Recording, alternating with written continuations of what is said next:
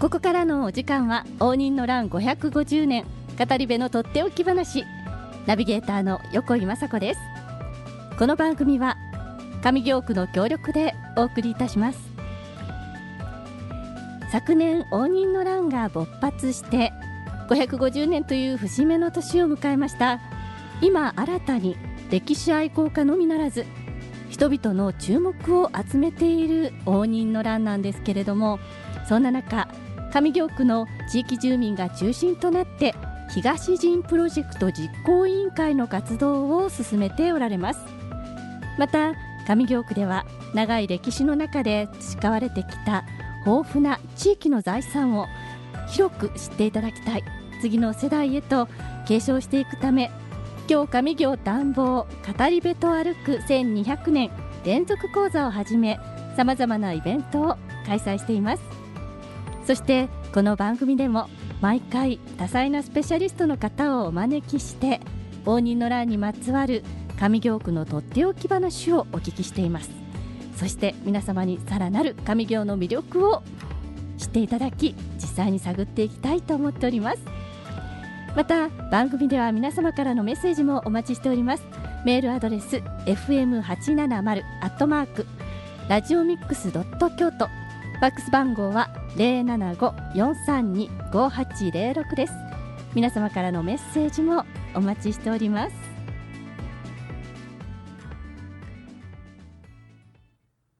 上京区では毎月25日を上京の安心安全点検日として防犯対策をはじめ日の元点検交通安全など様々な取り組みを地域ぐるみで推進しています。安心安全なまちづくりの主役は皆さんです。誰もが笑顔で楽しく暮らし優しさあふれるおもてなしの街上行京都府立沖高等学校放送部でした。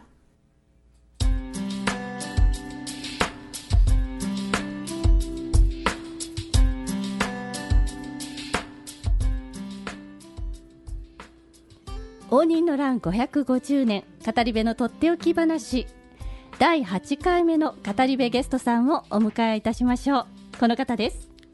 はい私応仁の乱東陣プロジェクト実行委員会副会長を務めております古竹博と申します。よろしくお願いいたします。古竹さん今日はよろしくお願いいたします。では早速古竹さんにこちらの方からお聞きしていきたいこと質問させていただきたいと思います。よろしくお願いします。よろしくお願いいたします。古竹さんは現在街歩きガイドをされているとお聞きしていますが、その街歩きガイド一体どういうことなんですかね？またこちらについて詳しくお教えていただけますか？はい。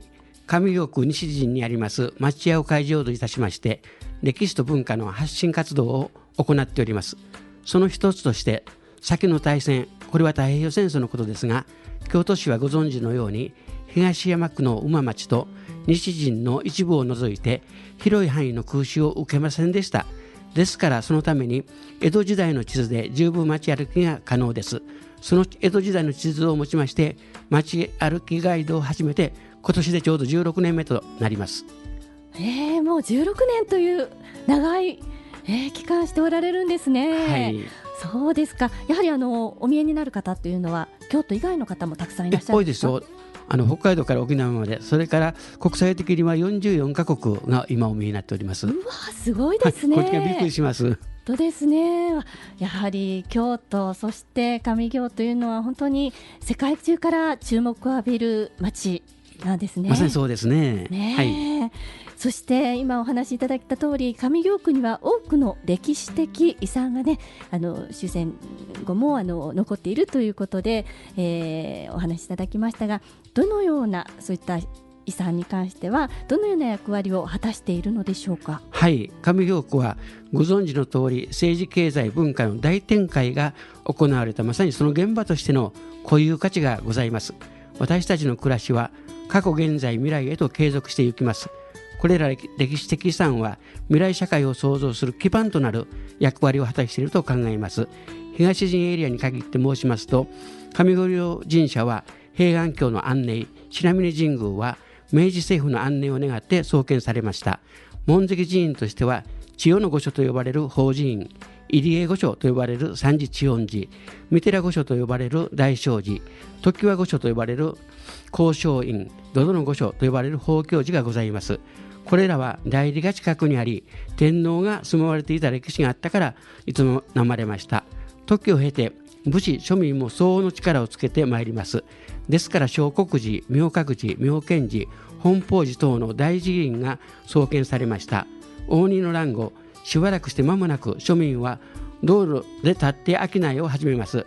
上立ち売り通り中立ち売り通り下立ち売り通りの出現です。また社会が安定して商人が長者に成長します。下長者町通り中長者町通り上長者町通りの長者町通りが出現します。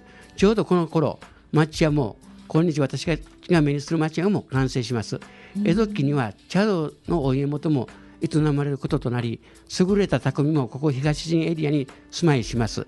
そもそも平安時代今の京都府庁のところに優れた匠が習住していた職人町が置かれていたからです。うんなるほど。なんか今お話を聞いてるだけでもポロポロとね本当にいっぱいありますね上国地域ね。びっくりしますけれども。あの私京都で生まれて京都で育ってるんですけれども、はい、本当にあの聞いたことないなんて言うんでしょうか場所とか、はい、ねそういう名所がたくさん出てきて、はい、うわこれは京都に住んでいるのになんてもったいないんだろうっていうぐらいに、はい、10メートル歩けばね、うん、1220年間の歴史が凝縮してますのでね、もう語り尽くせんぐらいの、あの歴史的遺産がね、満ち満ちている地域ですね。ですね。まさにこういう価値がいっぱいという感じがしますね。本当になんかとっても贅沢なもう超贅沢ですね。本当ですよね。はい、京都大学、東京大学のキャンパスよりかで歴史学ぶ上では贅沢な場所です。確かに本当もうちょっと歩歩けばもういろんな史跡に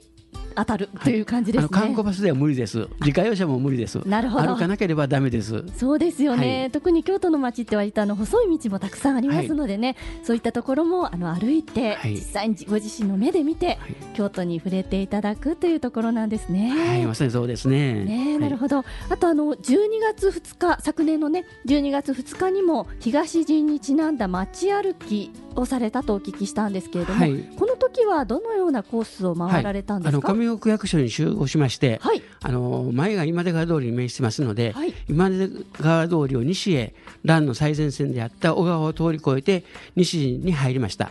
西堀川五筋通りにあります山の総前邸跡を訪ねました。ここは応仁元年1467年1月5日ですが将軍足利が義政を招いた宴席で寒冷職山畠山正長の罷免が決定された館です。西の本陣となったところでもございます。上田千織通りを東へ、東陣に戻りました。小川児童公園に設置された東陣開設版を訪ねました。小川通りを北上、細川勝本邸跡から小川寺のうちに当時かかっていた土戸橋激戦地の橋脚の礎石を見学しました。少し北駅に営まれています茶道お湯家元のお屋敷及び老舗茶道具店前の石畳舗装を歩き東陣にある妙見寺から幕府の成長が置かれていた花の御所現同社大学完売館へ行きました。そこでは発掘調査で発見された室町殿の敷石をガラス越しに見学しました。ここは応仁の乱東の本陣が置かれたところです。小国寺では足利義政の墓所に参拝しました。最後に上御陵神社の境内に設置された御陵合戦旧跡の日を訪ねました。応仁乱が始まった。応仁元年1月18日の御陵の森合戦の前夜のコースを巡ったことになります。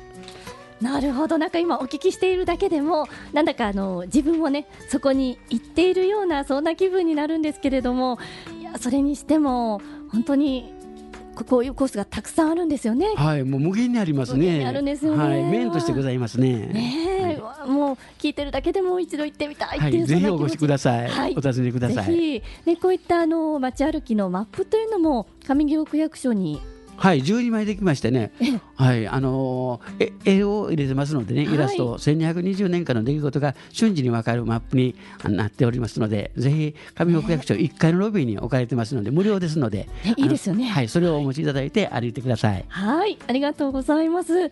そしてですね、この街歩きの見どころについて、今一度ご紹介いただけますか？はい。現場を訪ねますから書物だけでは理解できないその当時の風景の中で歴史が体感できます。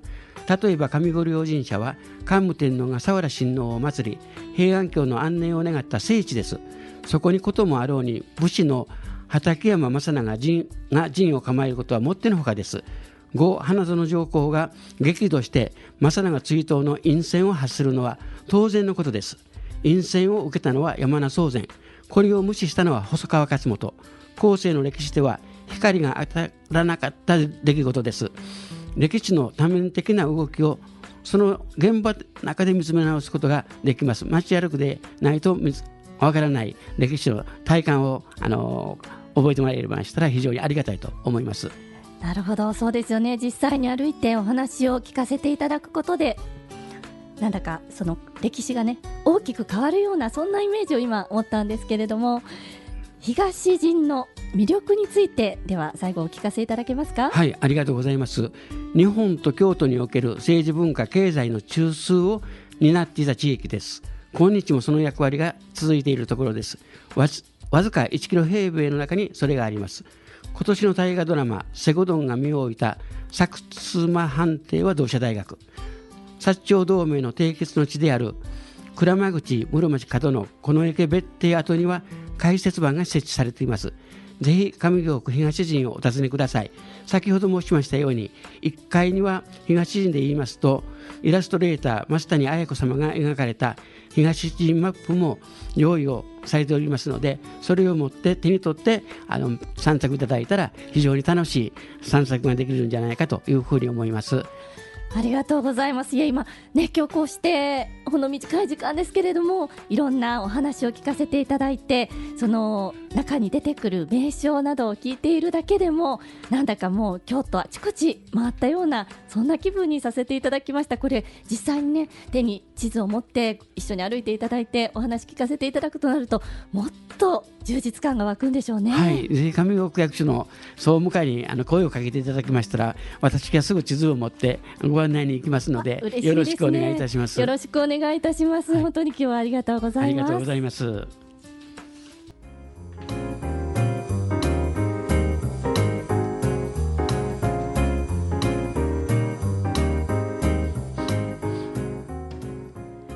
応仁の乱550年語り部のとっておき話第8回いかがでしたでしょうか？古竹さんでは感想をお聞かせいただけますか？はい。なんかマイクの前で喋ってますとドキドキしますね。そうですか？あの街歩きの時は人の顔を見ながら喋ってますのでね喋りやすいんですけれども、ね、マイクではっていうのはなかなか 緊張して冷や汗が出てきてます。いやでもねありがとうございます。もうしっかりと伝えていただいて聞いておられる方もしっかり伝わったんじゃないでしょうか、はい、本当にありがとうございます。お願いいたします。よろしくお願いいたします。さてそしてですね次の今日上行暖房語り部と歩く1200年連続講座のご案内をさせていただきます。上京区の魅力を再発見する講座第12回が来月3月10日土曜日に実施されます。講師は東陣プロジェクト実行委員会の皆さんです。応仁の乱東陣の地を歩くと題して講座が繰り広げられます。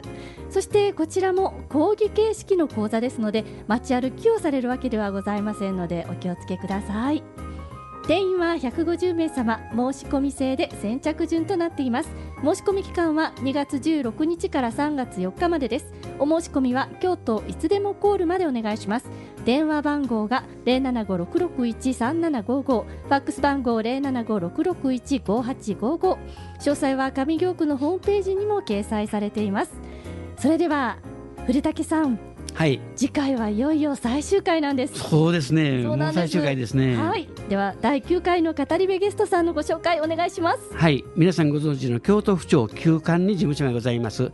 NPO 法人ですが京都観光を考える会宮古草の特別顧問としてお世話いただいてます坂本隆様がお話しされますので皆さんよろしくお願いいたします。はい楽しみです。それでは次回も木曜9時にお耳にかかりましょう。